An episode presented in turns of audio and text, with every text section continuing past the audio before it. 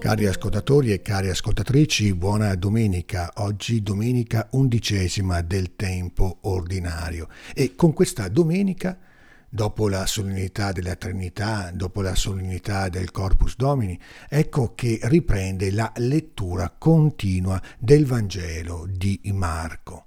Oggi siamo al capitolo quarto. Siamo noi, proprio noi, ciascuno di noi, anzi direi tutti noi insieme, la parabola più bella e la più efficace che ogni giorno il Signore Gesù racconta a noi stessi e anche al mondo intero, per dare speranza a tutti. Siamo noi quel ramoscello che Ezechiele annuncia e che vede spuntare, e siamo noi il seme qualunque che viene fatto cadere nella terra. Eppure di ciascuno di noi il Signore ama dire che dorma o vegli, di notte o di giorno, il seme germoglia e cresce, come egli stesso non lo sa. E siamo ancora noi, come quel granello di senape, con cui condividiamo l'essere il più piccolo di tutti i semi che sono sul terreno. Eppure quel seme diviene col tempo e con la pazienza più grande di tutte le piante dell'orto e fa rami così grandi che gli uccelli del cielo possono fare il nido alla sua ombra.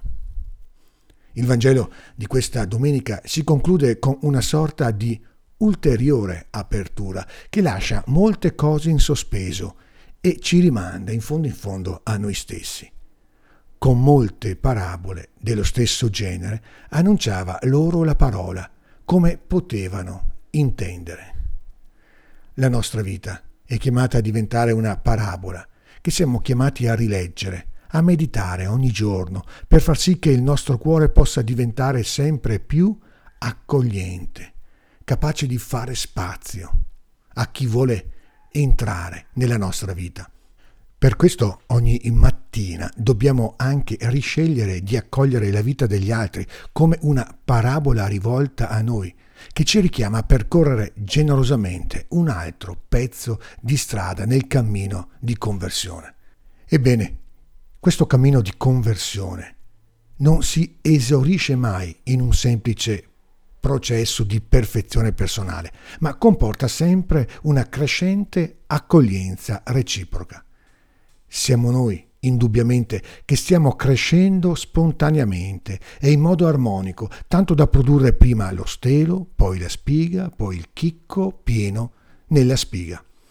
Il Signore apre il nostro cuore alla meraviglia, dandoci la possibilità di guardare a noi stessi con stupore e gratitudine, come una madre che contempla crescere in modo sereno il proprio figlio, come l'agricoltore che ogni mattina ammira il rigoglioso progresso dei suoi semi ormai diventati piante.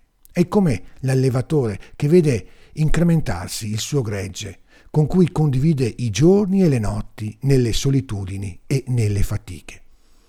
Il Signore apre anche i nostri occhi, perché siano capaci di rendersi conto anche del cammino degli altri, che forse in modo diverso dal nostro, ma non meno bello e non meno vero, sono a loro volta in crescita. L'Apostolo Paolo, nella seconda lettura, riassume tutto questo in una sola e intensa parola. Sempre pieni di fiducia.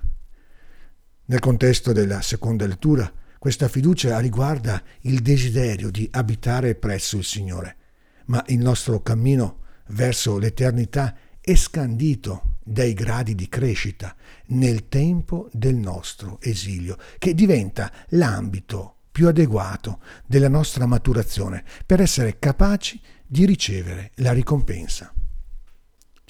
Essa non sarà una sorta di premio o di risarcimento, bensì la comprensione finale e luminosa di tutte le parabole non spiegate, perché interamente e appassionatamente vissute. È meraviglioso vedere come e quanto il Signore Gesù conosca bene la nostra terra, il modo di seminare e di piantare, per talee o per seminagione. Siamo responsabili della nostra crescita, come della crescita degli altri e dobbiamo portare nel cuore la certezza che possiamo anche impedirla, come si può bloccare la crescita di un prato, ad esempio calpestandolo. Fiducia allora e rispetto sono due elementi essenziali e inseparabili. Buona giornata e ogni bene nel Signore.